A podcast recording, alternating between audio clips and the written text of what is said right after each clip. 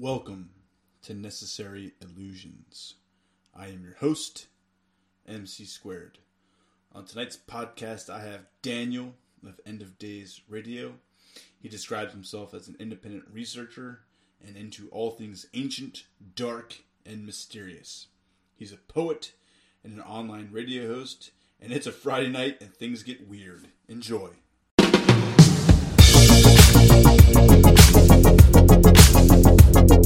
Of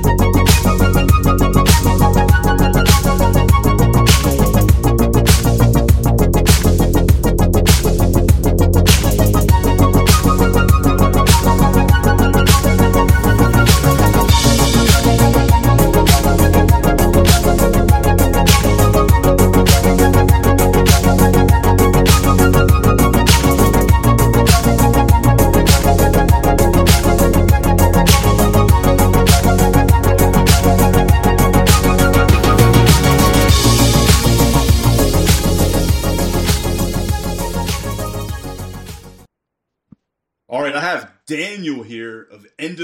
Days Radio. Daniel's an independent research. He's into the ancient, the dark, and the mysterious. He's a poet, a magician, and the online host of End of Days. Welcome to the podcast. Welcome to Necessary Illusions. From the broken ruins of Babylon. This is Daniel, host of End of Days Radio. Very good to be here with the host of this show. I'm very excited. Sweet man. So, t- what's been going on with End of Days Radio? I just had an opportunity to check out some of your your broadcasts. You go quite a long time here, maybe three, four hours sometimes. Yeah, exactly. So the show is doing better than it's ever been. It's it's getting bigger and badder than ever. We're getting new listeners all over Europe, all over Africa, especially Germany for some reason. I'm not sure why that is. I guess I just seem to appeal to the German peoples, but I, I, absolutely love it. It's been a slow grind. It's been a slow climb to this. I started over 10 years ago, back before, slightly previous to 2012. I'm sure you heard about the um, uh, the the Terence McKenna and the Time Wave Zero and the 2012 and all that. Uh, dude, I'm not too much into conspiracy theories. I know uh, Terence McKenna. Um, I, I, recognize the name. I definitely know, you know, the Mayan end of days calendar. Uh, why don't you tell me some of the stuff that maybe I'm missing out on? Well, that's that's basically what I was getting at. The whole uh, 2012 time wave zero Mayan calendar thing. Like everybody said, nothing happened in 2012. Well, something did happen. End of days radio started. So I'd like to think that nice. that probably was all about this show. Yeah. What did you say? Something about time wave zero? What's that mean? Well, that that that's kind of like Terence McKenna's whole thing about 2012, the timeline and the end of the Mayan calendar. That he he kind of had this whole whole thing where he'd go out and he'd speak, and some people think that it was just something he kind of added to, um, you know, add an element of mystery and prestige to his speaking tours. But others will say that no, it's it was actually a very real thing. I believe it was actually based off of the Chinese I Ching, which is which is uh, a, a, Chinese. It's kind of like a lost way of telling the future. We've kind of lost the the ability to decipher it properly. But there's all kinds of little things like that in different cultures spread around the world. You know, this uh, ancient knowledge that we've we've lost, and uh, that's kind of another point to the research that I do is to uncover things in history that were that were lost. So I love covering history and especially forbidden alternate history just as much as I like covering UFOs and aliens and Bigfoot and ghosts and goblins and witches and scarecrows and all that stuff. So you believe in like spirituality and um uh, how how do we describe this this other stuff? Uh, how, what word would you describe this stuff? Maybe not quite spirituality, like the the the strange, the weird, the unexplained. That's what you're into. Well, there's a particular word that I prefer that I'll bust out every once in a while, especially when somebody has questions such as yours. I like the term Fortean, F O R T E A N. Okay, what's that mean? And here, let me let me pull this up on the computer because I knew there's a reason why I have my computer on in front of me rather than just to sit here and hurt my eyes. So it's Fortean means relating to or denoting paranormal phenomena. Paranormal, that's the word I was looking for. Paranormal, yeah. Yeah, it, it's actually based off of the work of a gentleman named Charles Fort. The terms Fortean and Forteana are are like used to characterize that phenomena. He was a guy that lived back in the turn of the century, and he was kind of probably the first or one of the first people that really investigated this stuff and wrote about it. So he's somebody that society has kind of forgotten about, but somebody that played a huge role in in creating the the interest in these topics that many people enjoy today. Tell me about uh, Terence McKenna. I don't know much about him. Uh, I think people have mentioned his name in the past. Was he someone that's big into psychedelics? I don't know why I know that name. Yeah, he was kind of in a way the the successor to Timothy Leary. Okay. He was uh He liked LSD, right? Is that that's right? T- Timothy Leary, and he was a big fan of the old LSD, wasn't he? Yeah, but Terence McKenna, however, was probably a, a little bit more into the, the natural Okay. psychedelics like shrooms or ayahuasca. Ayahuasca is a, a brew that's created in the Amazon between two plants. You mix them together and it creates a psychoactive substance. And him and his brother went down to the, the jungles and they had some pretty interesting experience where they were having hallucinations that they could both see. One of his books was called True Hallucinations, and it's about him and his brother just having these crazy experiences, taking all these psychedelics down in, I believe it was the Amazon. And um, it's just some really weird stuff was happening. And like I was saying, there were some hallucinations which, which they were both able to see at the same time. And that's not an uncommon phenomena in the world of psychedelics for people to see the same hallucination. It really opens up a lot of questions as to what exactly is going on with the experience. Is it something to do with our brains and our the wiring in our brains just misfiring, or is there something much deeper and much more interesting going on with these hallucinations? So I am definitely not so much into um, you know paranormal activity and and that sort of thing. Although I mean I'm curious. I think magic and that kind of stuff is uh, uh, fascinating. But I'm definitely more into like mainstream science. Um, I'm definitely a, a student of the Enlightenment, um, philosopher. At least that's what I fancy myself. Definitely my favorite subject to philosophize about is society, political um, political philosophy, um, radical politics. That's that's what I've. That's my favorite subject matter. But I also like to philosophize on, you know, where where are we in the in the universe? You know, what is reality? What's the future of uh, mankind? How did we get here? You know, those types of questions. However, I want to bridge, bridge the gap and just have fun with this interview tonight because again, this is way outside of my area of expertise or even areas that I research.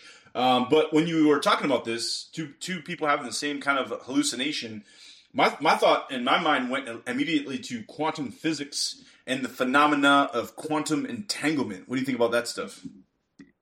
Yeah, definitely. A- Another way to uh, explain that would be like non-locality. Non-locality. What's that?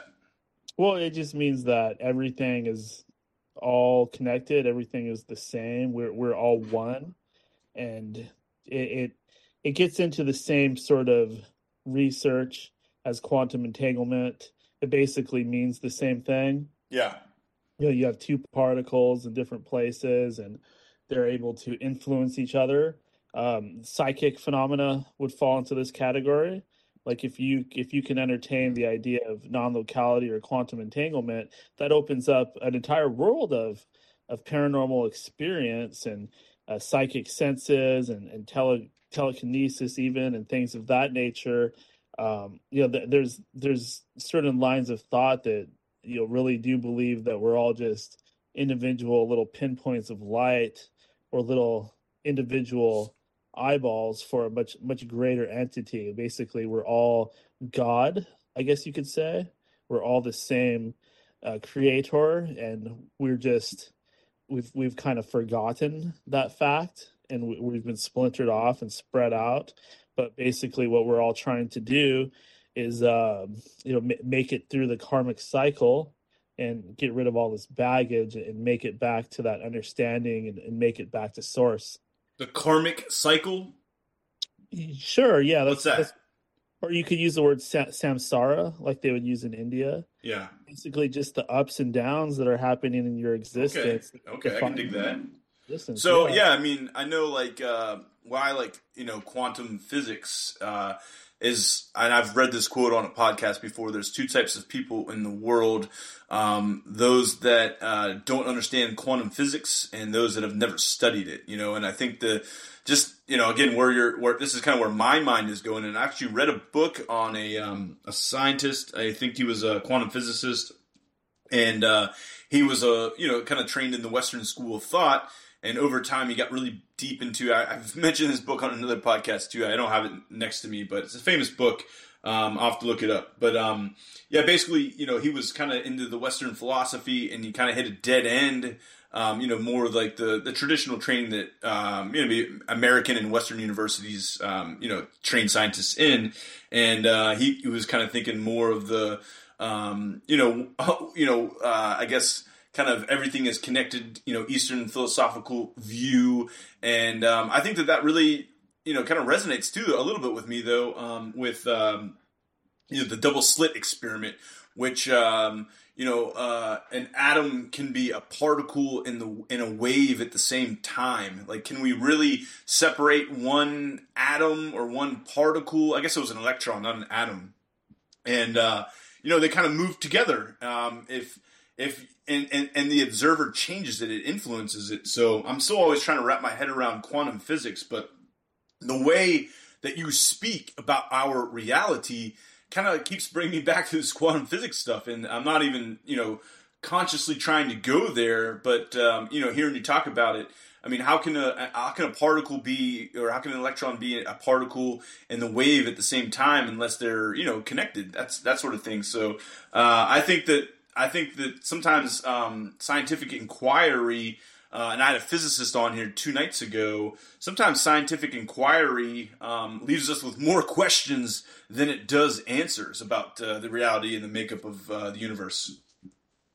Uh, sure, I, I would definitely agree with that. I suppose that the things that you're interested in, the quantum mechanics, quantum physics, however you want to label it, I suppose that the things that I'm interested in ghosts, the afterlife, UFOs would uh-huh. be in a way byproducts of that, of this um, you know, this world of quantum mechanics. It's hard to understand because it's an unseen world. And yeah. when you're getting into the slit experiment, you know, you, you're you're kind of asking me what co- conclusions I could draw from that. Well, the first would be the obvious that we are inside of some kind of dream or some kind of simulation. If you can turn a particle into a wave well in your dreams you can do a lot more than that. Like if you become a lucid dreamer you can move things around you can fly you can uh, have a degree of control over your dreamscape. So you know getting back to the idea of are, are we all just little aspects of god and do we have some sort of creative influence over our environment? Well we, we can certainly build sandcastles or create podcasts or make music and do creative things but perhaps we could do even more than that if we were to open our third eye or gain some universal understandings or omnipotence where we could uh, you know actually interact with the reality around us in a more more um, direct form. And, and really maybe that's what the slit experiment it really is. Maybe it's just us noticing what we're capable of through some means, through some loophole. But what it points to could be fascinating or it could be terrifying. You know, the idea that we're in some sort of simulation, like that was something that Elon Musk was talking about quite a bit. And I think that him being such a popular figure really brought this idea to the attention of a lot of people. It, it, might be that it was already incredibly popular before he even touched on it, but uh, you know, getting into movies like The Matrix or The Thirteenth Floor, um, what's that one I love? Dark City, The Truman Show, all of these different movies and stories, they seem to point to something that we all kind of understand on some level. Like even in The Matrix Morpheus says to Neo, he says, You've always known this. You've always known it deep down. it's just a matter of you know somebody needed to kind of point it out for you. So I'm kind of a pop culture critic. Um, I'm not a huge fan of you know pop culture or movies. I'm certainly not a fan of Elon Musk or billionaires. I'm I think my favorite interest is radical politics, um, and what I would like to see is a classless society, uh, a society where you know we don't have billionaires and a fraction of 1% owning um, you know all the corporations owning all the wealth owning all the materials in this world. I think it belongs to everyone the commons. What say you about politics and uh, you know that that realm? Do you get do you get into politics at all uh, on your show or in your research or in your studies? Oh, well sh- sure. Just as much as the next guy um, uh, aristotle you know, said one of my favorite philosoph- philosophers that uh, uh, men and uh, in his time that's who, who he was speaking to because women didn't have much of a say in Greek society or the democracy. But he said man is a political animal, and I I, I, I believe that. I think human beings are are naturally political. Um, we are naturally um, interested in trying to understand our world and and, and are curious, um, but we're always trying to politic and you know influence, I guess, our surroundings and influence the the establishment and the in the society that we live in. And I think that that's kind of what um, politics boils down to is you know how should society be structured, uh, and that's you know kind of the way I see it.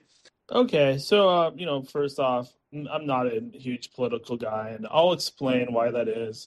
Um, you know, I when I was younger, I tended to just vote for whoever seemed like you know they were the good guy probably leaned more democratic or democrat but um, you know as i got older got into doing the show I, I, did get into the trump stuff. You know i was a trump bandwagoner. That, you know, that even though i knew alex jones was kind of a an agent or something like that I, I listened to what he had to say about Trump, and it, it seemed like Trump really was for the working class Americans and stuff like that. And you know, as I continued to do the show and I talked to different people, I, I became aware of his corruption and his ties to certain people and things that he did, and I just I, I just found myself getting entirely disillusioned with the political spectrum in general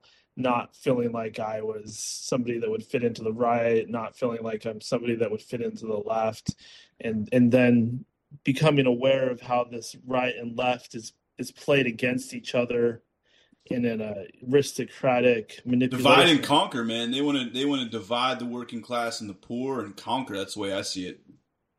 Yeah, exactly. And, and can I ask you, are you are you a Marxist? I am not. I'm an anarchist, uh, actually. Okay, I, I believe there's some crossover in there, isn't there? Yeah, totally. So I've had a, a numerous um, Marxists on. Uh, we debate. Uh, the Marxists tend to apologize, the way I see it at least, uh, for the um, atrocities that com- committed by the Soviet Union. And uh, I think you know Stalin's one of the worst uh, criminals of all time. Uh, a lot of them argue in favor of Stalin because of his because of his um, I guess you know forced industrialization um, of a peasant society, uh, which is what Russia was at the time when he took over. Uh, but he was iron fisted, and and sure, of course, uh, the commissar class and the people that survived his reign of terror, yeah, they maybe had it a little bit better off. But I don't think the working class of the Soviet Union had it much better off following the revolution, following the Bolshevik Revolution, or what some might call the Bolshevik coup d'état. Um, and you know, I think you can make some comparisons to Nazi Germany. Um, I've said this before on past podcasts, and really just quoting some of the research from Noam Chomsky, my favorite philosopher. But if, at the time of um, maybe 1939, if Hitler would have been killed or assassinated, probably would have, would have went down as the uh, most popular German leader of all time. Um, and of the you know sect of society um, as long as you weren't Jewish or whatever you know persecuted um, class of people uh, you know Hitler was um, you know waging a war against or you know genocide and that sort of thing. Um, yeah a lot a lot of a lot of people were much better off. I mean once the you know Jewish property was seized and, and given you know a lot of people were much better off um, when Hitler was in power, his his forced industrialization and almost conquered the world, you know. And I think, um, you know, I think, you know, I see a lot of similarities with the Soviet Union, uh, with the uh, secret police, the KGB. Uh, Nazis had concentration camps. Stalin had the Gulag. So just both totalitarian societies. Uh, and as a student of history, um, it's hard to be optimistic about the future of humanity. Um, you know, looking at the the 20th century. Um, but you know what an anarchist is to me. I'm a socialist. Uh, first and foremost, I consider myself now a socialist. I was a little bit like you, uh, considered myself independent, um, more left leaning. Uh, I definitely saw through Trump, but see, I'm not as concerned about political. I'm sorry, personal corruption. I'm more concerned about the system and the policies that Trump, you know, had in the White House, which was cutting taxes on the rich and you know his anti uh, basically his rhetoric that he didn't, you know, believe that climate change change was a problem. Now, there's some real differences here. I mean, or not real differences between Democrats and Republicans because Biden, you know, obviously has some, you know, climate change rhetoric, like he's going to make some changes, but he actually uh, okayed more permits for drilling um, oil and natural gas than Trump has in, in his, during his term. So I, I, think the rhetoric between the Democrats and Republicans might be a little bit different, but a lot of the policies are very similar. Sometimes you need a microscope to kind of see the differences between Republicans and Democrats. The way I see it. Um, you know, we have one party in the United States, the business party, with two factions. That's Democrats and Republicans, but not too much different. Maybe the Republicans um, talk about religion and pretend to be religious, religious to pick up the vote and say some stuff about abortion. But outside of that, I think the policies are very, very similar. Uh, and what makes me an anarchist? Um, all anarchists are socialists, but not all socialists are anarchists. And let me tell you what I mean. The Bolsheviks were the kind of the pro-statist um, in favor of centralized government um, branch of, of, the socialist movement. They wanted a big, powerful state, um, and they wanted to use that state to accomplish whatever socialist policies to be in, you know, maybe favor of the worker and the working class. Uh, but what I want is a decentralized society organized around either local communities or organized around the workplace. I identify as a anarcho syndicalist. My favorite time period is um, 1930s uh, Spain, the Spanish Revolution, the Spanish anarchist revolution. Uh, it, it was kind of going on at the time when some of the large fascist states of um, Europe were forming, and in fact, uh, that's the only time the Western democracies, Nazi Germany, and communists came together to smash it. Uh, some different people have said that uh, some of the communist sects were in support of the Spanish anarchist revolution, and I'm sure that's true. The left has never been unified. That's one of the problems. Um, but the way I see it, I oppose concentrated wealth and power. That's what makes me an anarchist. I think that illegitimate power should be dismantled, uh, and what I want to see is a highly, uh, de- uh, a highly, um, what's the word I'm looking for? Decentralized society. Um, one local, you know, organized around a, a local community and democratically um, organized workplaces where um, you know workers have say and influence on the means of production. Uh, and I'm kind of quoting here the factory girls of the 19th century, which I don't think you need to read Marx or anything like that to understand that uh, hierarchy and domination and you know producing um, under external control of like a manager or a boss is is not normal. It's not. It's not even that's taking away your humanity uh, I, I, think in that way, I think that workers should have free association and be able to have influence on the means of production. And I think that they uh, should have a say. And I think that those that work in the factories ought to own them. And that's the that's kind of the um, 19th century uh, slogan of the factory girls. And I think it was like uh, Massachusetts at the time. This is right around the time of the Industrial Revolution. In fact, um, not too much longer, uh, the Republican Party actually, uh, the party of Lincoln. Uh, and many people thought that they were fighting the Civil War over wage slavery. Uh, they didn't think that wage slavery um, was all that much different than chattel slavery. You know, slavery with um, you know chains and bondage uh, other than it was temporary. Um, you know, wage slavery basically means you're renting yourself to a master for subsistence for the means to survive. So that's what I oppose. I think socialism uh, at its core is basically worker ownership and control over the means of production, and that's what I support. And that's why I oppose the Soviet Union uh, because they, there was no, it was a totalitarian and cruel society, very harsh uh, where the the commissar class was empowered, not workers. Um, and uh, so that's kind of what separates me, I guess, from Marxists. I also don't like. I'm a philosopher. I think Marx had a lot of good stuff to say, but I'm also a student of Einstein. That's kind of where I get my namesake, MC squared. But I would never call myself an Einsteinian. You know, there's a lot of stuff that um, Einstein got right, and there's some stuff that he was proved wrong on. You know, I mean, science is, uh, is science has to keep you honest. You know, and I like that's why I like to study science because I had again a physicist on a couple nights ago um, but you know what we talked about is yeah, maybe in 100 years, 250 years, there's probably going to be some stuff now that we believe that maybe we'll find out we're wrong about, or at least um, maybe not a paradigm shift, but certainly some subtleties of the things that we believe now are going to be disproved, or there's going to come out with we're going to come out with better research to maybe uh, come up with a different idea. So. Uh, I think your your question was, am I a Marxist? No, I'm an anarchist, and I think I tried to mix in what my anarchist beliefs are. And again, I would say that my the closest thing that describes me would be an anarcho syndicalist. So that just means, um, again, a, a, decentralized society organized around uh, democratic workplaces where uh, where um, workers own and control the means of production. And I think I said some Marxist terms there. So for sure, I think Marx uh, had a lot of good stuff to say. I take the stuff that he had to say and use it um, in, in, understanding the capitalist system that we're all a part of. Um, but I would not uh, label myself a Marxist. No. Okay, and I just asked because what you're describing, it, it did, you know, kind of um, sound like hints of that. But um, I know hints. Oh, for sure, for sure, hints, no doubt. I mean, he's influenced me. I mean, I read Marx for sure. Yeah, definitely. But um, it, it's also overlooked how Marx has affected American society. People that say that America is capitalist, well, that's not really true. It's we live more in a a socialist system. Of course, we could sit here and argue about how much that is true or what level that we're at, but um, that's not really what's important about it. Is what's what I feel is important is understanding that things like a minimum wage or child labor laws, child labor laws would not exist if it wasn't for the Marxists back in the day doing activism work. Otherwise, we, if we were a pure capitalist society, we'd still have children in the workforce, which is it's, it's, all on a spectrum. I totally agree with you. I mean, I totally 100% agree with you.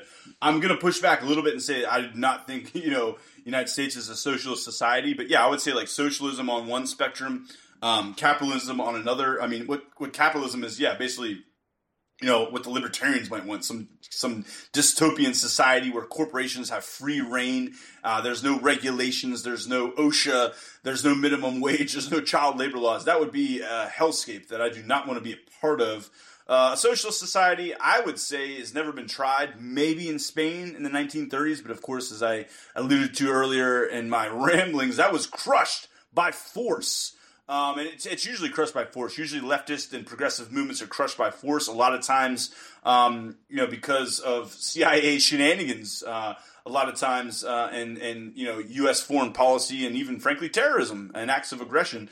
Um, so, uh, but yeah, I think that uh, all everything's on, on, on a spectrum. I mean, United States, no question about it, is a state capitalist society where um, the, the, the, the, government, the central government, the federal government has a huge influence in economic policy.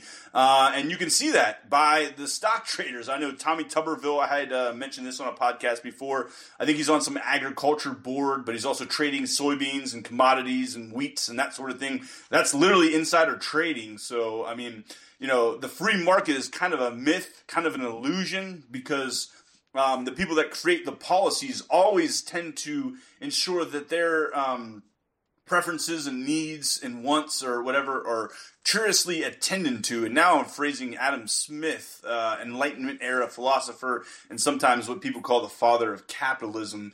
And uh, yeah, I don't think that. Uh, I mean, he was he was big into ethics and morality, and I think he would oppose child labor laws and I think uh, environmental standards are all good things, but I I, I want to get to again. I want to reinforce. I agree with you.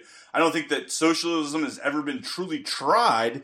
However, with that being said, neither is capitalism because if we lived in a truly capitalist society, uh, which we don't, um, the banks would be allowed to fail every time they crash the economy. It's socialism that bails them out. It's taxpayers that bail them out. In a true capitalist society, when a corporation fails or a bank fails, it would be allowed to fail, but instead there's uh, influenced by the federal government to bail it out. And uh, it's happened time and time again. Maybe every seven or eight years, it tends to, uh, you know, it tends to be a big recession or a big crash in the economy, and, and, the taxpayers are always there to bail out the the greedy bankers or the whatever corporation that uh, whatever if it's a housing bubble, whatever it is, you know.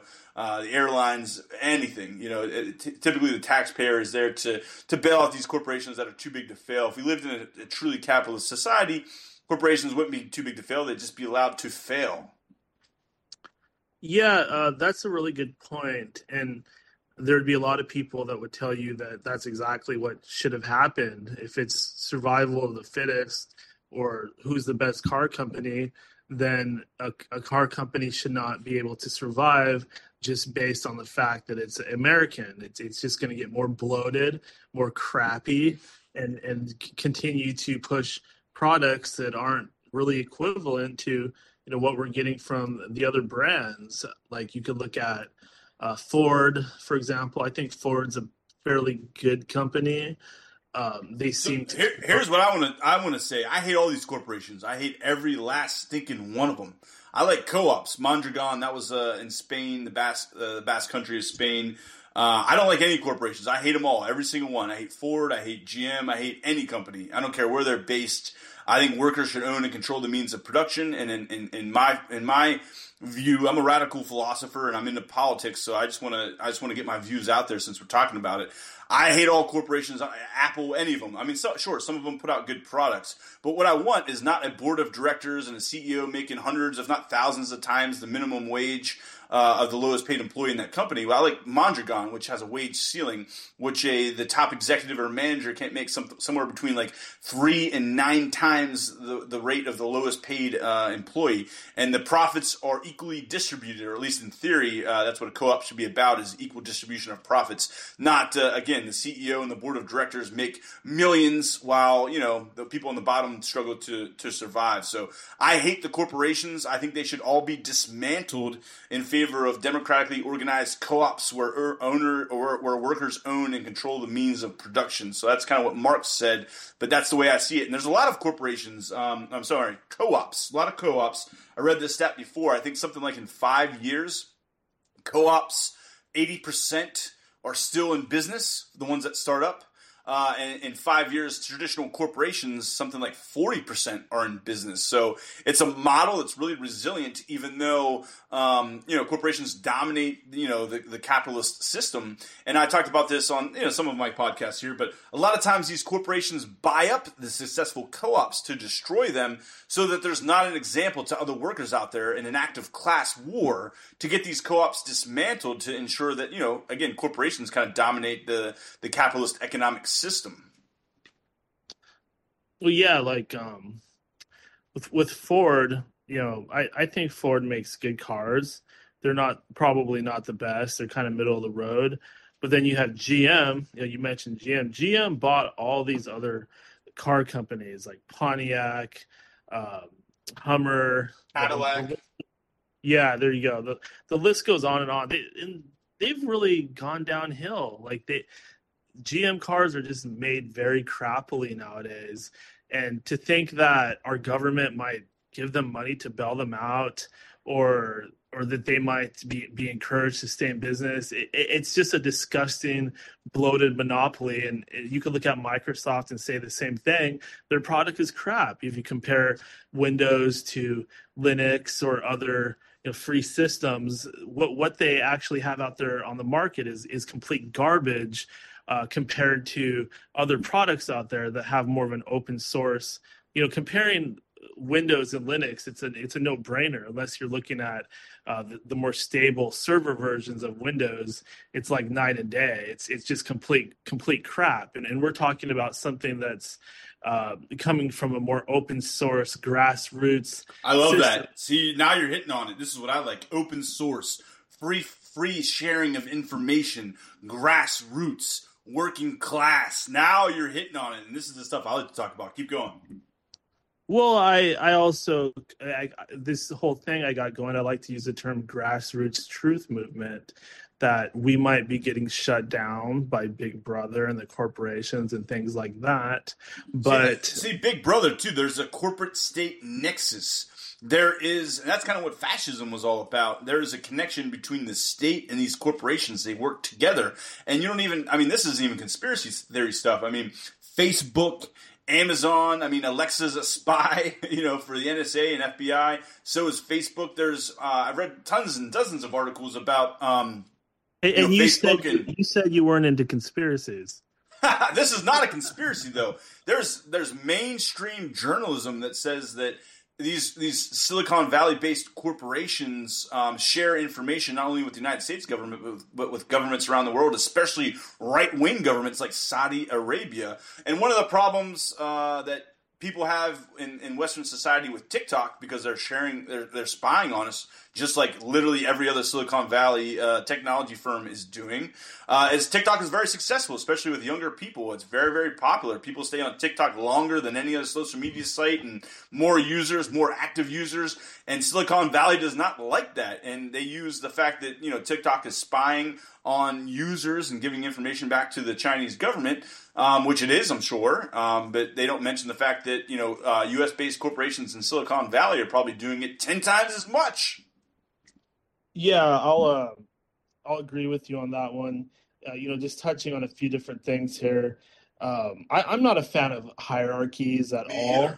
Me like either. if you if I'm in the workplace, right, and I've got I'm surrounded by people that want more than anything to be a manager, right? And why do they want to be a manager? So they can get status, more, more money, status. more paychecks, yeah. And so they could boss people around and have some sort of sense of power, power and, and control. Sure. Yeah, look look at the way that they're look at the way that they see the world and the way that they think and somehow in their mind they think it's okay. As soon as they get a little smidgen of power as soon as they become a manager now now they can turn around and they can start bossing us all around. Like that's what they're in that's what they wanted from the beginning. They wanted to feel important and they wanted some sense of status. They wanted to be able to push other people around. And us as you know if you want to say we're capitalists or americans or or whatever in our minds that's okay. But ethically and morally, it's really not okay. Nobody should be telling anybody else what to do unless you're a parent and you're telling your child what to do. That Nobody is it. That is it. And that's that, that's what Chomsky. I, am a big reader of Noam Chomsky. That's exactly when he's always asked. You know, what form of domination and power and control is just? And he always uses the example if my granddaughter wants to run across the road and I grab her arm and don't let her, that's a just display of power. But outside of that, you, the the burden is in the the person that exercises that power to justify it. Uh, and outside of that, it gets pretty dicey. I you I mean maybe you don't read some of the same stuff I do, but you exactly are hitting on the exact same stuff that I like to read about. Man, it, it's crazy. Uh, we got we got some we got some quantum entanglement going on here right now.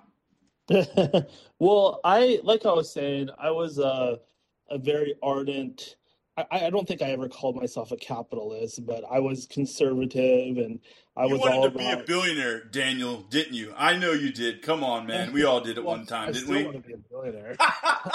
of course, yeah, it ain't gonna happen, brother. I wish you the best in life, but it ain't gonna happen. It ain't gonna happen for me either. Sure, and you know, I, I don't know if you've uh, really looked into the idea of an Illuminati I, this is now. here we go. We're going off the deep end here. I have not. No, I don't look in these. I don't look into it. I mean, we can talk about it a little bit if you want. I, I don't go there. I don't go into the conspiracy theories or these, um, whatever. What, what, would you call the Illuminati? Like a secret society thing? We can we can go there a little bit. We're we're off the rails. It's a Friday night. This is way off the topic what I normally discuss. Let's stick to the facts then. Let's stick. Go to ahead. The facts. Talk. Give me what's what is the Illuminati? I really haven't researched it much. What is it? So there's something that we could verify as absolutely true called the Bavarian Illuminati. Right. It was started in 1776, the same year that the United States of America was officially began, and America was called the New World, and it was always referred to as an experiment. So I want to I want to butt in here though too. America sure. was a nascent empire. It was a nascent empire. That means it was an empire, and this is some of the founding fathers stuff. It was an empire from its inception. So I just want to get that out there. Go on. This is this is well, unique. Well, this is unique in history. An empire that was created out of a snap of fingers. Of course, it was created because of the genocide of the Native Americans, with the colonists coming over and executing and exterminating them and taking over their lands. And it started as a nascent empire and a very violent empire. And the United States has been at war since 1776, even though our borders haven't been um, breached since the War of 1812. Certainly not during World War II when we were uh, when our shores or whatever our uh, Hawaii was bombed when it was still a colony, and of course Hawaii was stolen at gunpoint. Anyways, now Hawaii is on, uh, on fire right now, and we we give them what uh, each person like seven hundred dollars while we're sending. Uh, another hundred and some billion or thirteen billion. I don't even, I've lost track of how much, how many billions we were sending to Ukraine. But uh, Hawaii's burning; they're getting checks for seven hundred bucks in Ukraine and the proxy war going on there. They have plenty of funding in the military industrial complex. That's the stuff I like to get to. But go ahead, keep going with the Illuminati. I just wanted to say some stuff about the America's founding. Well, well, sure. So, an empire from the start. That, empire exactly, from the beginning. Yep.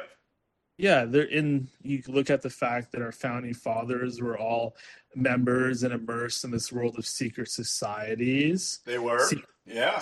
Yeah, and, and these secret societies they practice ritual magic and they're into the occult and they have a long history of having this interest going back into ancient times. I mean, that's just a fact, Jack. I mean, you, could, say it's conspiracy right. theory, but I, I, know that uh, what George Washington was a um, a Freemason, and I'm sure it wasn't Franklin. Uh, ben Franklin was a Freemason. Um, what's the Freemasons all about? Well, Freemasonry on its outset it's a brotherhood, it's a fraternity. It's not necessarily anything nefarious and evil. Uh, you'll have plenty of Freemasons kind of give you that spill, and outwardly, it, it's there's probably nothing wrong with becoming a Mason and playing pool and drinking beers with your uh, Mason brothers. But you know, underneath it all is a, a world of symbology, a world of metaphors, and a uh, you could even, I suppose, call it a hidden language of symbology that permeates every aspect of our society. You know, things like eagles you see quite a bit and different. So talk, talk, talk speak to, speak on some of the symbolism. Let's let's talk. What, what, so don't just mention the symbols, but what do they mean? Okay. Um. For, well, I was about to get into the eagle. Okay. The eagle is something that you see in the United States, something you saw everywhere everywhere. Yeah, and it's something that you saw you see in um, uh, Rome. Rome. Okay, okay. And that's some yeah, of the founding but, fathers. They really liked what was going on in Rome, and I think some of them were influenced by Rome, and they wanted to make another uh, Rome. Maybe I think some of them at least did. Sure, if you really research it deeply, you might even say that they were the same families and bloodlines from the Roman times. The um, uh, are you familiar with Claudius? I was a Roman emperor, if I'm not mistaken.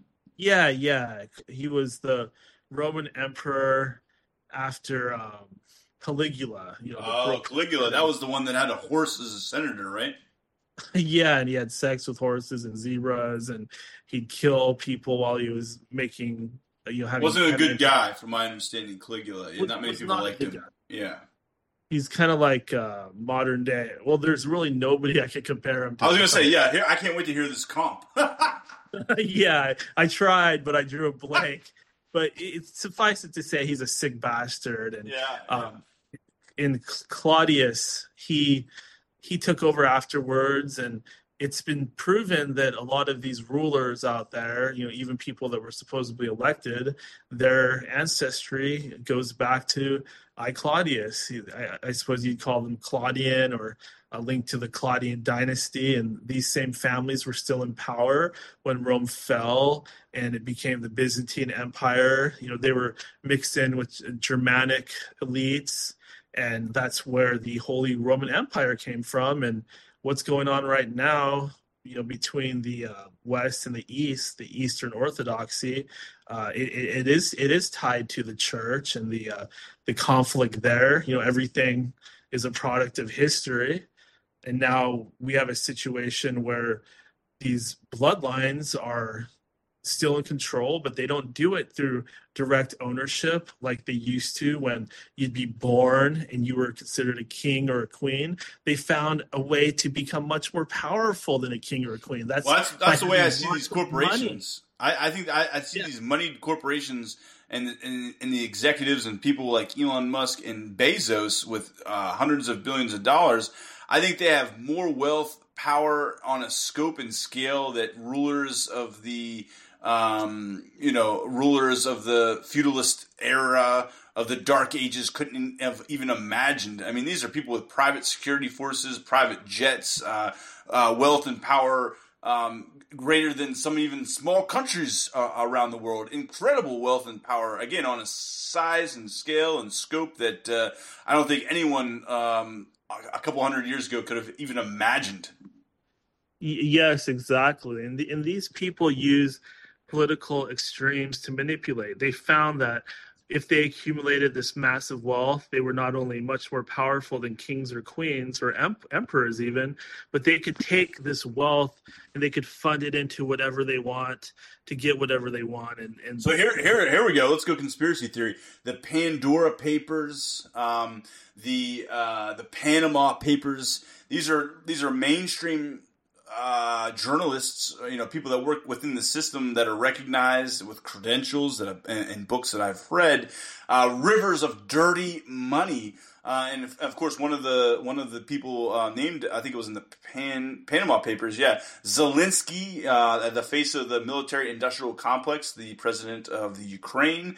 Um, which again, I think Ukraine is a victim here of Russian aggression. So I'm not making any uh, I'm not making any excuses for Putin. By no means am I apologist for Putin. He's a war criminal, uh, and I think if he was held to the same standards of the Nuremberg Tribunal, he would have been hanged already by now.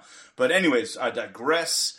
Um, the Panama Papers uncovered rivers of dirty money of rich and powerful people, politicians and bankers and corporate executives um, that are using, uh, uh, you know, their wealth and power and influence to evade taxes, offshore their money, and this has been accelerated by the Reagan era um, deregulation of the financial system. Uh, the, the most recent article I read was there's 21 trillion dollars and dark money that nobody can account for. It's lost.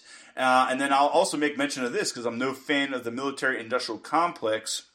Uh, the I think it was 2022, uh, the sixth audit in a row. Uh, the United States military couldn't account for 61% of 3.5 trillion dollars, and I think it was um, Donald Rumsfeld, uh, 2001. I remember a press conference. What he, they, they could come up with something uh, like 2.3 trillion. So even the United States government um, and the military. Uh, there's trillions of dollars out there that they can't account for, let alone you know these billionaires and these corporations. And I mean, it, it's crazy uh, the world economy the way it is with the financial deregulation, and now we have. Um, uh, cryptocurrency, making it even more so easy for um, you know rich and powerful people to move their money around. I'm no fan of Bitcoin or cryptocurrency, although I will say I do like um, decentralized banking systems. I hate the big banks. I hate too big to fail.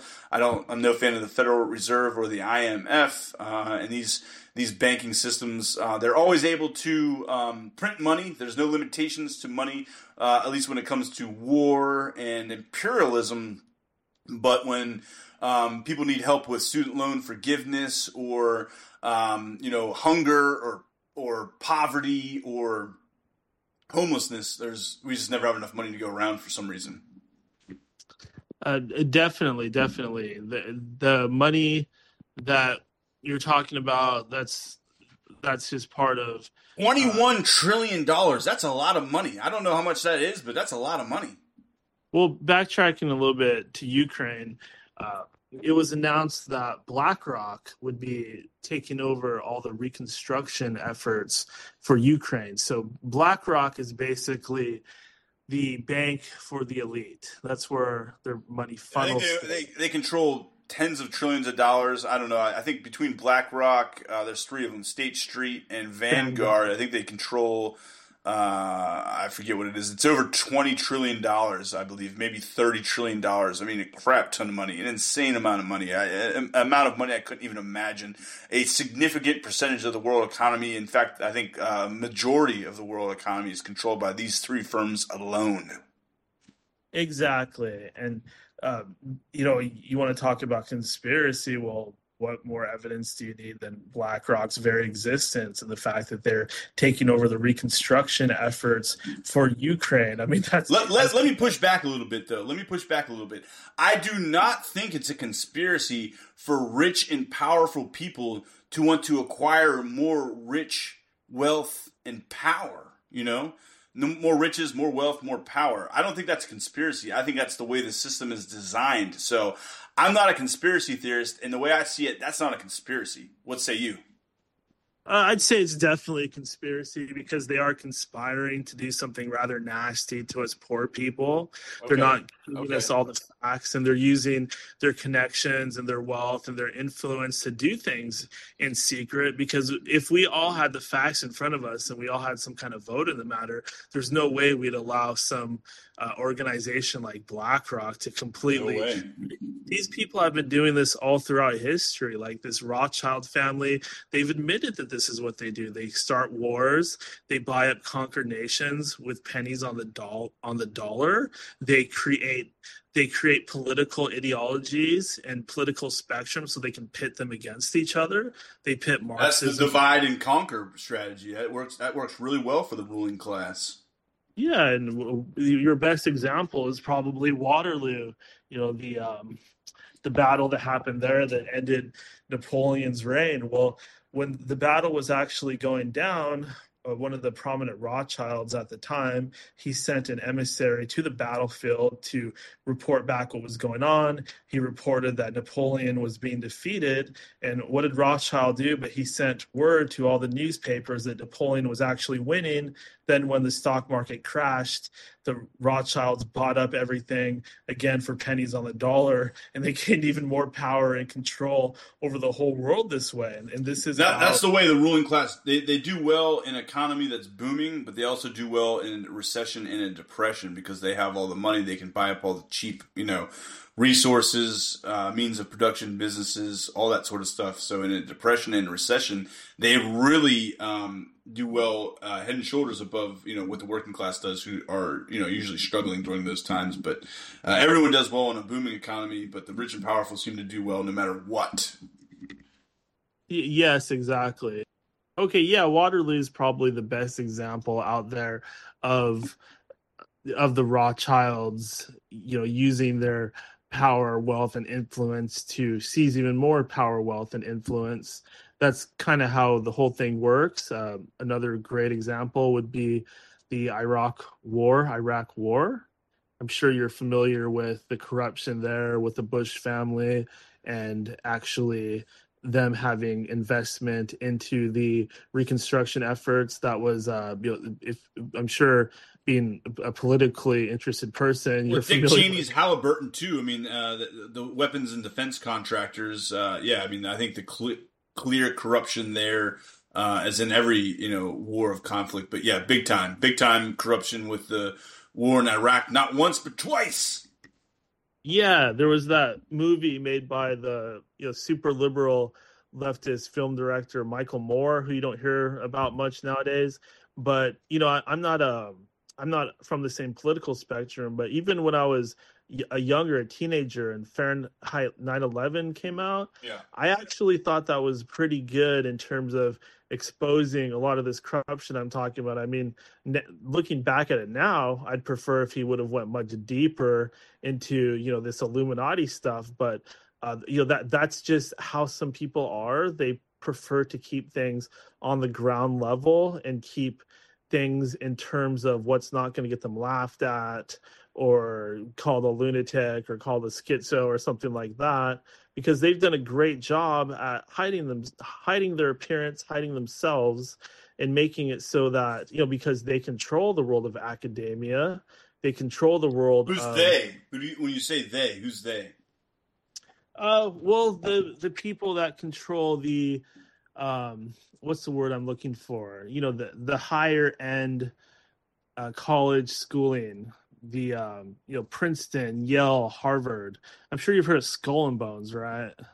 I have heard of Skull and Bones. Yeah, I think I think that there's ideology, uh, and I think people are indoctrinated, and I think people with um, power and influence in society are typically those that are most indoctrinated. So I kind of get into more. Um, I guess I don't know the Chomsky theories of you know miseducation and, and that sort of stuff. I don't get too much into the secret societies, uh, as uh, obviously it sounds like you've delved into.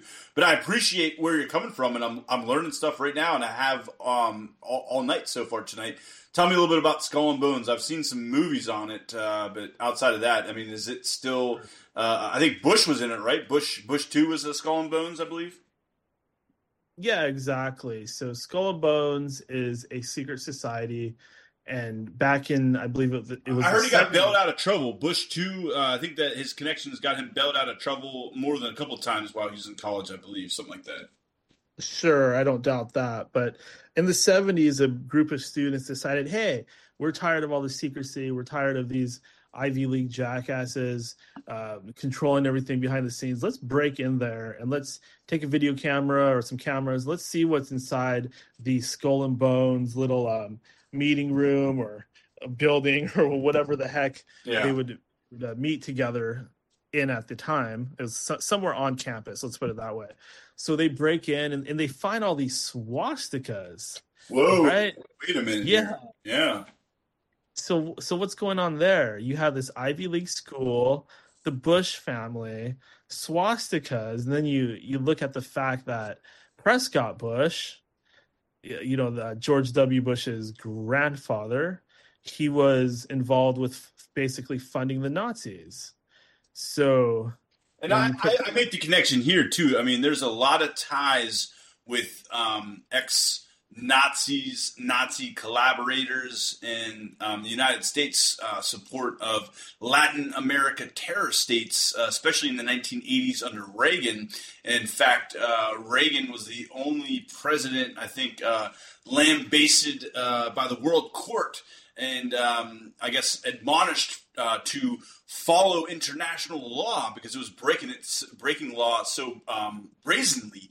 Um, but yeah, I think that the Nazi connections run deep. Now, here's something I've read about from Chomsky and other people, maybe on the left, as I, I, I find myself on the political spectrum very, very far to the left. Um, so far left that I'm farther left than Marxists because um, I'm an anarchist.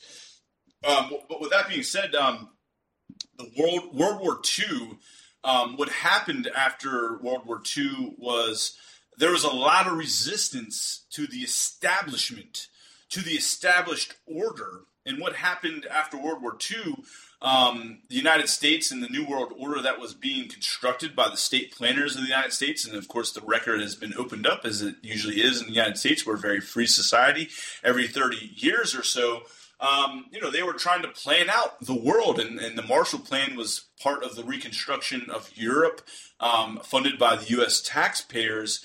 But one of the things that they had or the leaders, I guess, chose to do at the time was to um, use Nazi collaborators to break up the leftist resistance movements. And we had discussed uh, prior to World War II, there was a very strong, especially in Spain, anarchist uh, movement and, and, and revolution that happened there, the communists. So there was a lot of leftists and a lot of anti-establishment and a lot of dissidence and pushback against the established world order, which gave us uh, at the time fascism, Nazism, and some of the worst you know crimes the world has ever seen.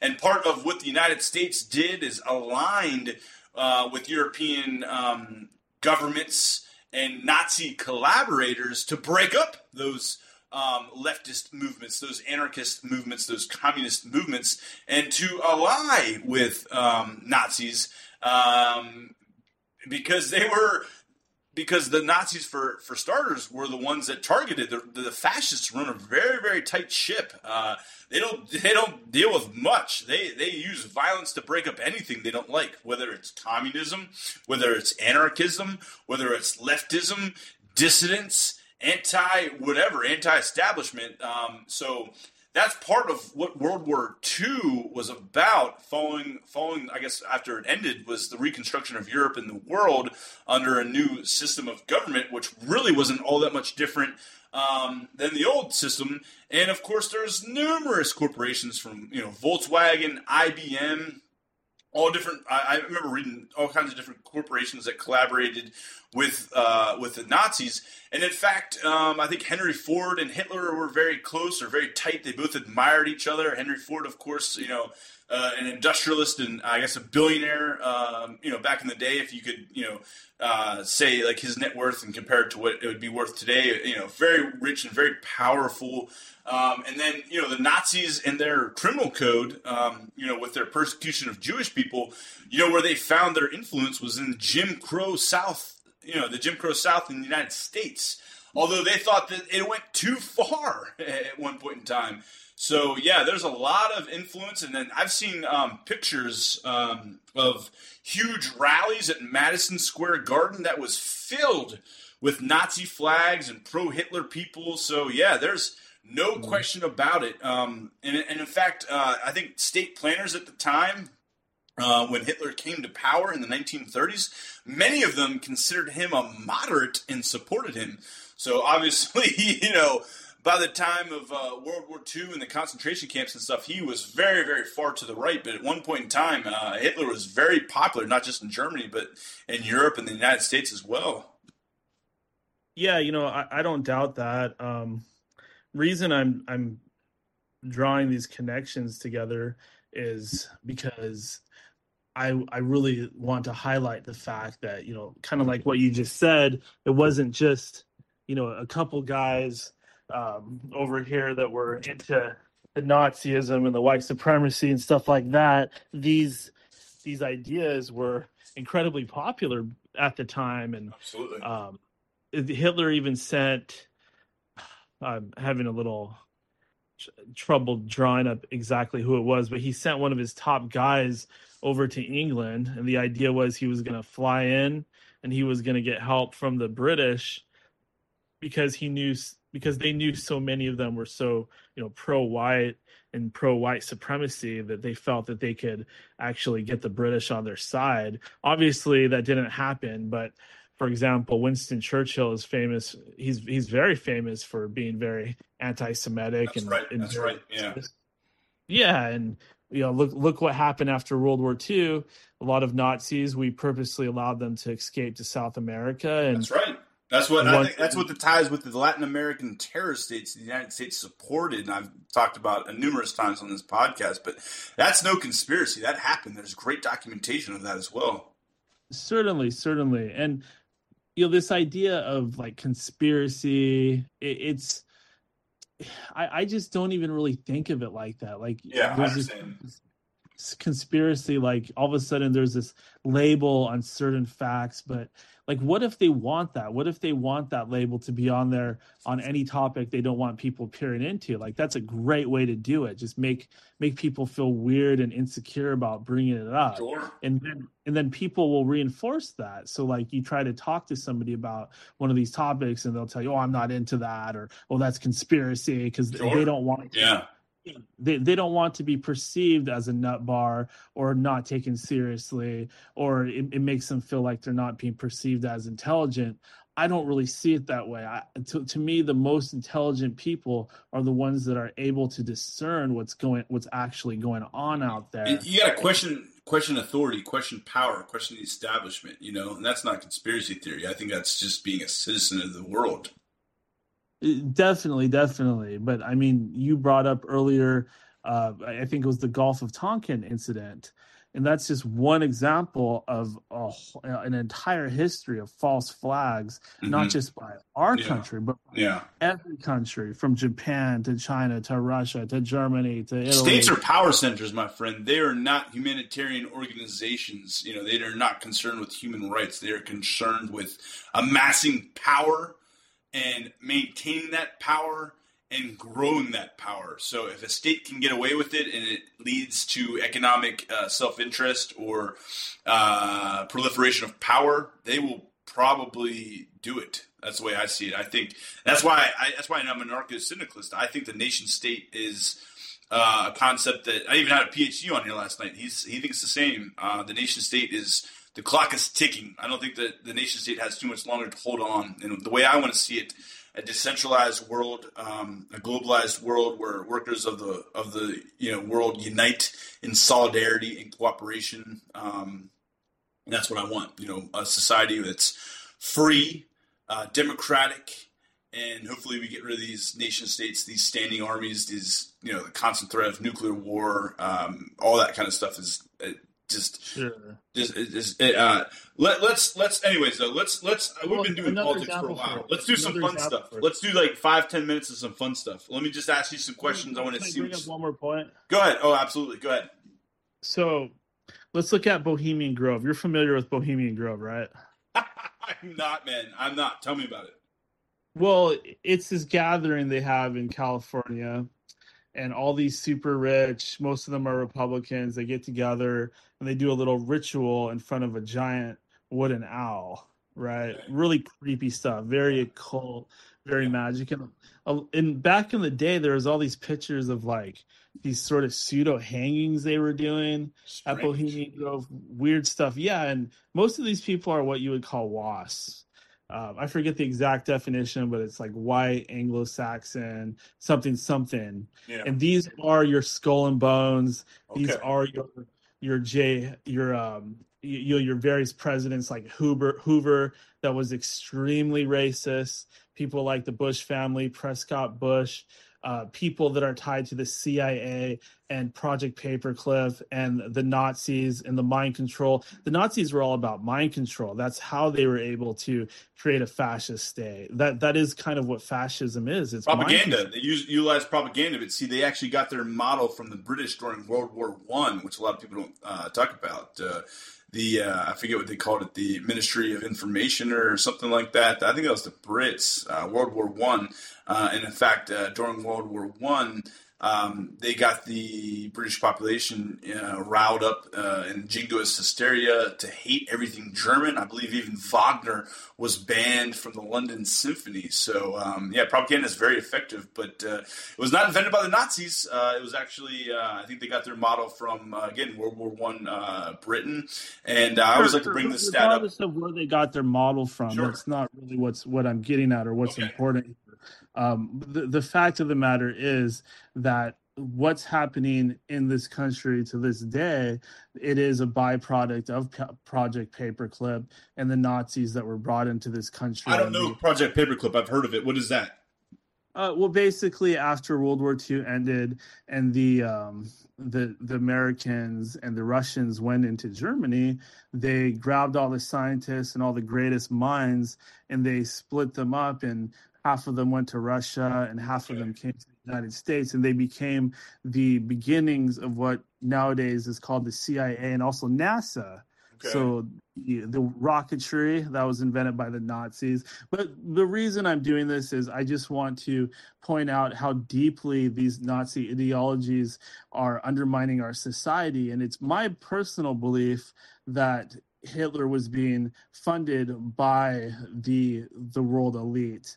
Um, it, he he certainly made it seem like he was fighting against them, that he was rebelling against their rule. But if you look how Hitler was brought up, he was brought up through the world of secret societies, and these secret societies are run and owned by these aristocratic elite families behind the scenes that own the world banking system and it's there's certain words of his to point out the fact that he did accept their money especially towards the end of the war when germany was running out of resources and they were trying to push into russia so uh, really it's the same same people that were funding both sides of the war in World War II, just like every other war, just like uh, Napoleonic times, just like any other times.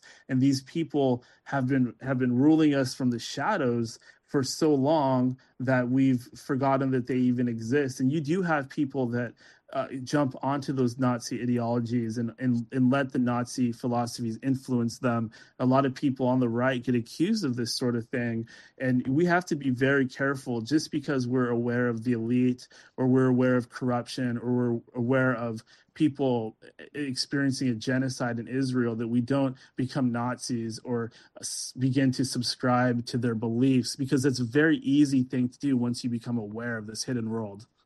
So uh, I want to quote uh, John Dewey, American philosopher: "Politics is the shadow cast on society by big business." You had alluded to maybe the river of money that funded Hitler. There's no question about it. There were a number of corporations, uh, including Volkswagen, the People's Wagon, I think, something along those lines, that collaborated with uh, Hitler or Hitler, um, you know, utilized uh, for his power and uh, I guess wealth in, in, in German society and um, you know the corporate state nexus. Uh, I think that is certainly uh, relevant in today's society, and you know some of that um, kind of you know kind of that there's there's definitely some undertones with you know the corporate state nexus and fascist society. I would certainly not call the United States a fascist what, country. Uh, we don't have concentration camps or nothing along those sure. lines, but you know, at times that corporate state nexus, it is, uh, you know, it is, it is scary. It is powerful, wealth, money, influence, um,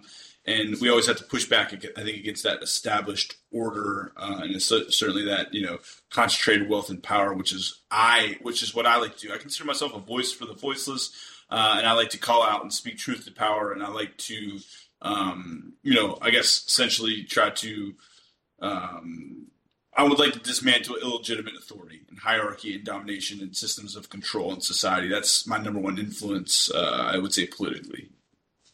Certainly, and I, I, would say that I probably, for the most part, I, I have a same, I have a very similar worldview as yourself. I'm, i agree. It sounds like we do. Yeah, it sounds like we do. But um, you know, t- going back earlier to your point about um, the British, I, I I'm definitely not disagreeing with you about the British and their intelligence agencies. They, you know, everybody knows about James Bond, right, and MI6. And if you yeah, if you sure. look into this stuff, you'll find that, um, uh, for example, Aleister Crowley, he was actually a a British Secret Service agent. Did you know that? I know who that is. oh, okay. Aleister Crowley, he's a very prominent figure in this world of like occult and black magic and stuff oh, like okay. that. He's a pretty, he's a massive creep, and it might be better if you aren't aware of who he is. Okay. But uh, he he was going around the world and uh, you know teaching people magic and stuff like that, and he was he was accused of all kinds of horrible things, and the whole time he was an agent for MI6, and nobody really realized it, but he was um he was spying on people, and he was he was uh, taking orders and he was fulfilling them, and that just kind of went underneath everybody's noses. Let's get into some fun. Maybe five, ten more minutes. We'll wrap this up. All right? Is that cool? Yeah. You had you had mentioned the third eye. What's the third eye all about? What's that? So the third eye would be your pineal gland.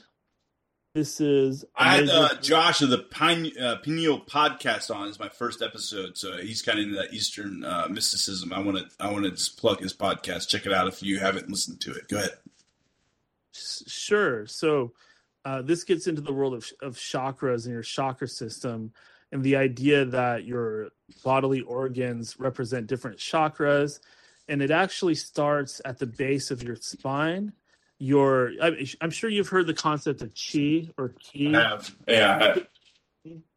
Very Eastern, the idea that your body has this certain energy. Well, what they don't tell you in a lot of this Eastern stuff, maybe because they're embarrassed or they think it's gross, but your chi or your body's energy, your ki, your kundalini, is the same as your sexual energy. Okay. So, yeah, so that energy has to come from somewhere. When you get excited, you know when you you get sexually stimulated this is actually your your kundalini or your chi rising through the different chakras in this in this chakra system that that uh, makes up your body. And basically what you're doing is you are cultivating this energy from from the base part of your body your you know your anal anal anal genital region. Your, uh, okay here we go Yeah, there you go. And then this this energy rises up through your spine, uh, winding up at the pineal gland, also called the lotus lotus flower. And, and Rene Descartes, I want to say I'm a big Western philosophical fan. Rene Descartes thought that he had a mind body problem. He thought that that was where the, the pineal gland in the center of the brain. Uh, I think there's only one pineal gland. There's not two. A lot of the glands in the body, there's two. He thought that that's where mind and body came together. He thought that's where um, mind influenced body. So that I'm gonna let me plug Rene Descartes, one of my favorite philosophers. Go ahead. Yeah, I don't disagree with that. I, I, think that he was definitely onto something. It's almost as if it's a bridge between the physical and the spiritual that's realm. Yeah, that's exactly what he thought. Yeah. Yeah, um, I have read a, a little bit of. Uh, am I pronouncing it right? Descartes. Descartes, Descartes Meditations, one of the best, uh, one of the best philosophical uh, works that I've ever read, and uh, yeah, he's called the modern, the, the father of modern philosophy. Uh, I think for a reason. So yeah, big fan of uh, Descartes and his work. Yeah, for sure, and like the in the world of philosophy, there was different eras. Yes, and there were. I, I suppose towards the end, you get you get Nietzsche and the nihilism, nihilism. I'm not a big Nietzsche fan. He's you know uh, he's very uh, popular within right wing and Nazi Nazis. In fact, I think World War One, the Germans gave everyone on the front lines Nietzsche. So I don't I don't go too too deep in the Nietzsche. Um, I'm a I'm a I'm a student of the Enlightenment, uh, Kant, Hume, uh, Descartes, um, even. Um, Adam Smith, who I alluded to, is some some call him the, the father of capitalism, although I don't think he I think I think people that say that he was the father of capitalism haven't really read his stuff. At least not his stuff on um, not his stuff on ethics, because I don't think there's too many ethics involved in capitalism. Let me let's go to some rapid fire stuff though. I don't want to go too too deep in this real, stuff. Real, Get, real quick ahead, on the yeah yeah Nietzsche. Sorry, I just want to finish the point. Yeah yeah yeah man. Sorry, J- jumping around a little bit too quick for me. but um, I got I got like 20 questions I want to get to in in the next 10 minutes. It'll be fun, but it's all good. Go ahead talk on Nietzsche. Okay, okay. I'll I'll go real quick. So I, I just want to point out that you know I'm I'm not promoting Nietzsche. I'm not like trying to talk him up. I I agree with you. Like this is something that heavily influenced the Nazis. Between the Nietzsche and the stuff from Blavatsky, you could kind of put together their whole philosophy. You know, you add in the racial superiority and the, the exaggerated stuff that come from eugenics. That. Yeah, the eugenics yeah, yeah, exactly. Take those two and then throw in eugenics, and you, you pretty much have the Nazi Party, and you know there's some political stuff in there too. But anyways, um, th- this this uh, nil- nihilism, this is something that just Ooh, nihilism. I like this. Let's go to nihilism. What's nihilism all about? Well, it it's it it, it permeates our entire society. It's um, uh, you've seen the movie The Joker, right? I have not. I, am a pop culture critic. I don't watch a lot of movies. Are you? I, I, I, care less about pop culture and more into ideas. I've read some stuff on nihilism. I've read some Nietzsche too. Are you a nihilist?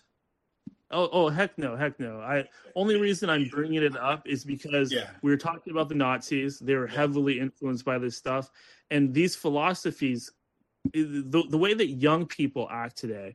You know, the idea that the universe, God is dead the universe is uncaring. Nothing, and, nothing matters. You know, why even get up? Matters. You know, why even get up in the morning if nothing matters? You know what I mean? I, I, I have a reason to give it, get up. I have a purpose. I am not a nihilist.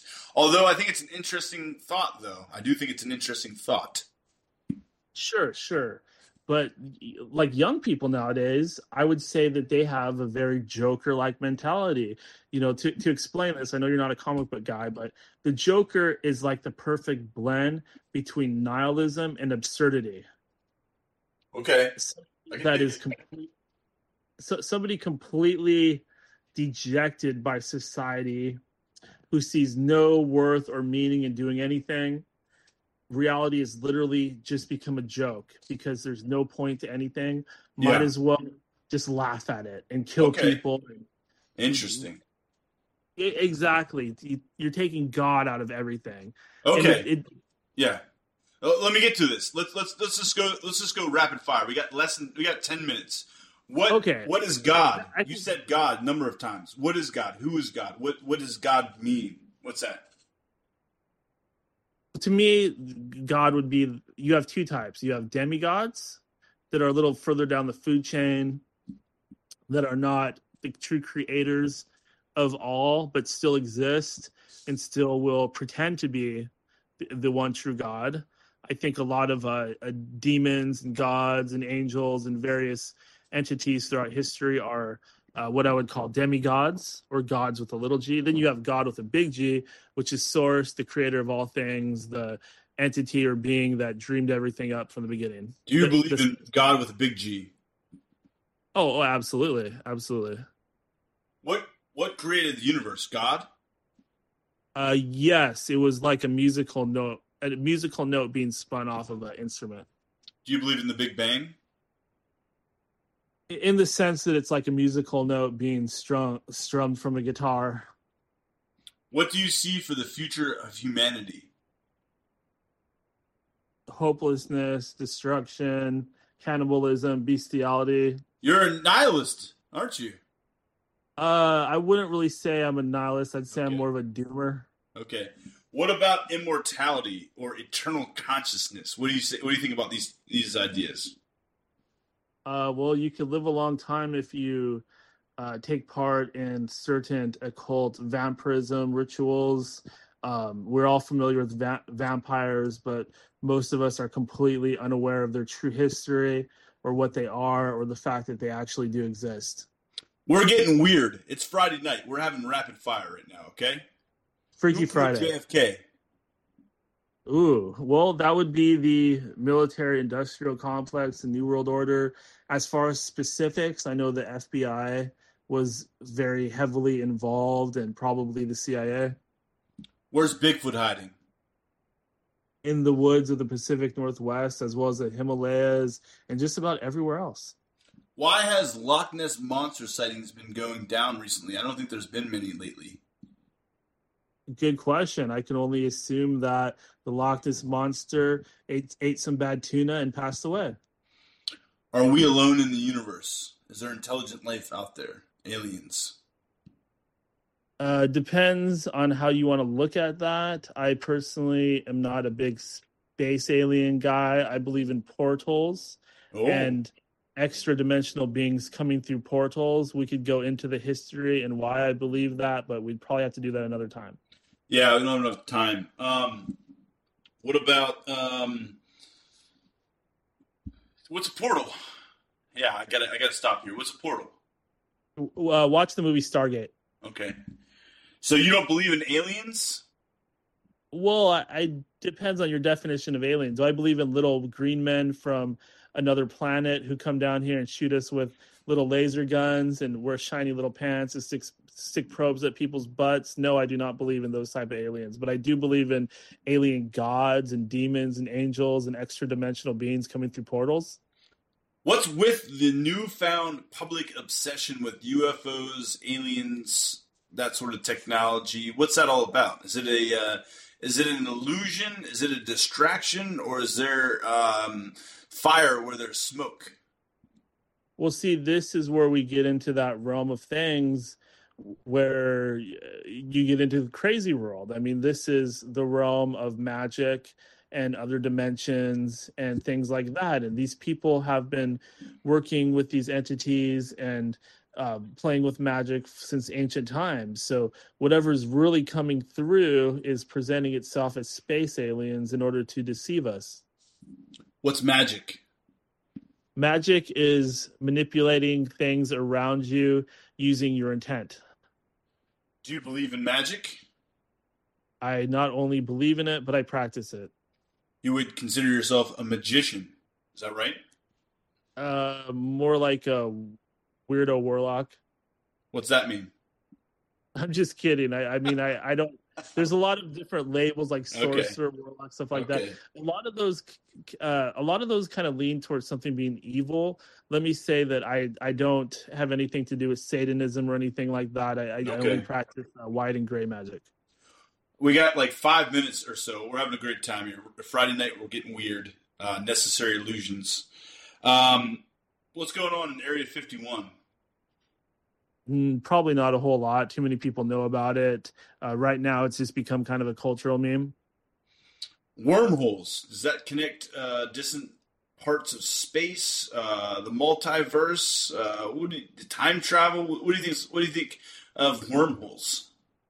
See, this is where it all comes together. This is why people shouldn't like separate things like conspiracy topics and stuff like that because it's all the same thing. This is what we were talking about earlier. This is quantum entanglement. This is a Stargate. It's all the same uh, quantum physics type of uh, discussion. What's going on in Seattle? It's kind of a kind of weird, wild place. What's Seattle all about? Well, that is a very complicated question. Um, you could start. I mean, I mean, it, you know. It, that's where I you're located, right? You're out in Seattle. Okay, the the initial yeah, the initial reaction is going to be to blame the left and to blame the Marxists. That's what your typical so-called patriot is going to do. Uh, me personally, I feel that the problem is is much deeper, and um, talking about political ideologies and stuff like that. That that's a distraction from the fact that there's just a lot of corruption going on here, a lot of payoffs. What's the government hiding? What's so secret? What do they need all these classified records for? To hide the fact that the Central Reserve is privately owned Ooh, and the fact yeah. that we Federal are Reserve. Yeah, the Federal Reserve. We are all owned by a, a corporation known as the United States of America. What's going on at the Denver airport? Some creepy shit, man. Let me tell you. There's everything from that a, too. A lot of weird stuff, huh? Yeah, yeah. See, this is them. This is the so-called Illuminati, the elite, sending us messages through their own language of symbology. Something I, I really encourage you to kind of get into a little bit because um, you, you, seem like a very smart and well-read guy, and your your particular area of expertise expertise is is a very fascinating one but like if you if you took a, a mind like yours and unleashed it upon all this other stuff i'd be really curious to see what happens. You're too kind man. You're too kind. You got a you got a strong mind too. I appreciate it. Who's behind the crop circles? Is that just a conspiracy theory or there's some legitimate alien ties? That one it seems as though it's probably like a government thing. Um i have seen certain crop circles that seem like they're from some benevolent force, uh, warning about deception, saying that they oppose deception. I can't help but feel like some of them must be from some sort of angelic or good aliens or good gods or good extra dimensional beings or just good people hidden there that you might call white hats. Um, I got too many questions and not enough, not enough time. We got like less than three minutes. Um, are we in a simulation? Whew, that's a tough one as well. I mean, we could be in a, in a simulation inside of a simulation. Right. It could be just an. I could be a scientist. I could be a mad scientist putting chemicals in your brain, your brain in a vat, and I could be simulating this conversation right now, even though we're not actually having it. And we could be inside of a multiverse, meaning that right adjacent to us is an Earth 2, where there is a version of me that's just slightly different, has a mustache, has a uh, it, it, who knows, you know, has blonde hair. Last question here. Last question, then I'll give you whatever you want to plug. What happened with those Russian hikers, the Dyatlov Pass, uh, nine deaths? Uh, I think it was in the, I forget when it was, maybe the 60s, 50s, 40s even. Uh, some theories say nerve gas. There were nine deaths. They were mutilated, the bodies. What happened there? Oh, that's that's a really weird one. I am familiar with that story. They probably got a little too close to um, these entrances into what's called the underworld. Um, I'm sure you've heard of the network of caves and caverns that uh, permeate the top crust layer of the earth that can take you all the way from Los Angeles to Washington D.C. and then to Paris, then to Moscow, et cetera, et cetera.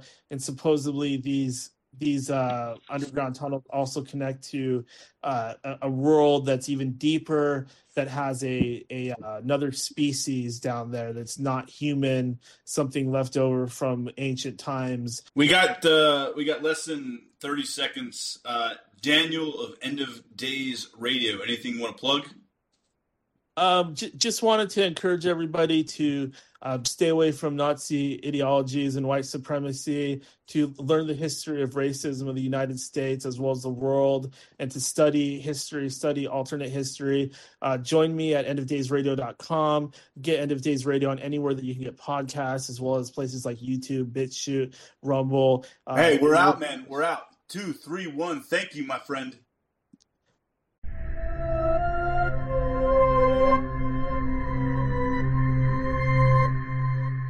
Thank you for listening to Necessary Illusions. I want to thank my special guest, Daniel of End of Days Radio. We took a deep dive on secret societies, conspiracy theories, and centers of power. Things got pretty weird on Friday night, and I had a good time. Again, I am your host, MC Squared. No gods, no masters. I'm out.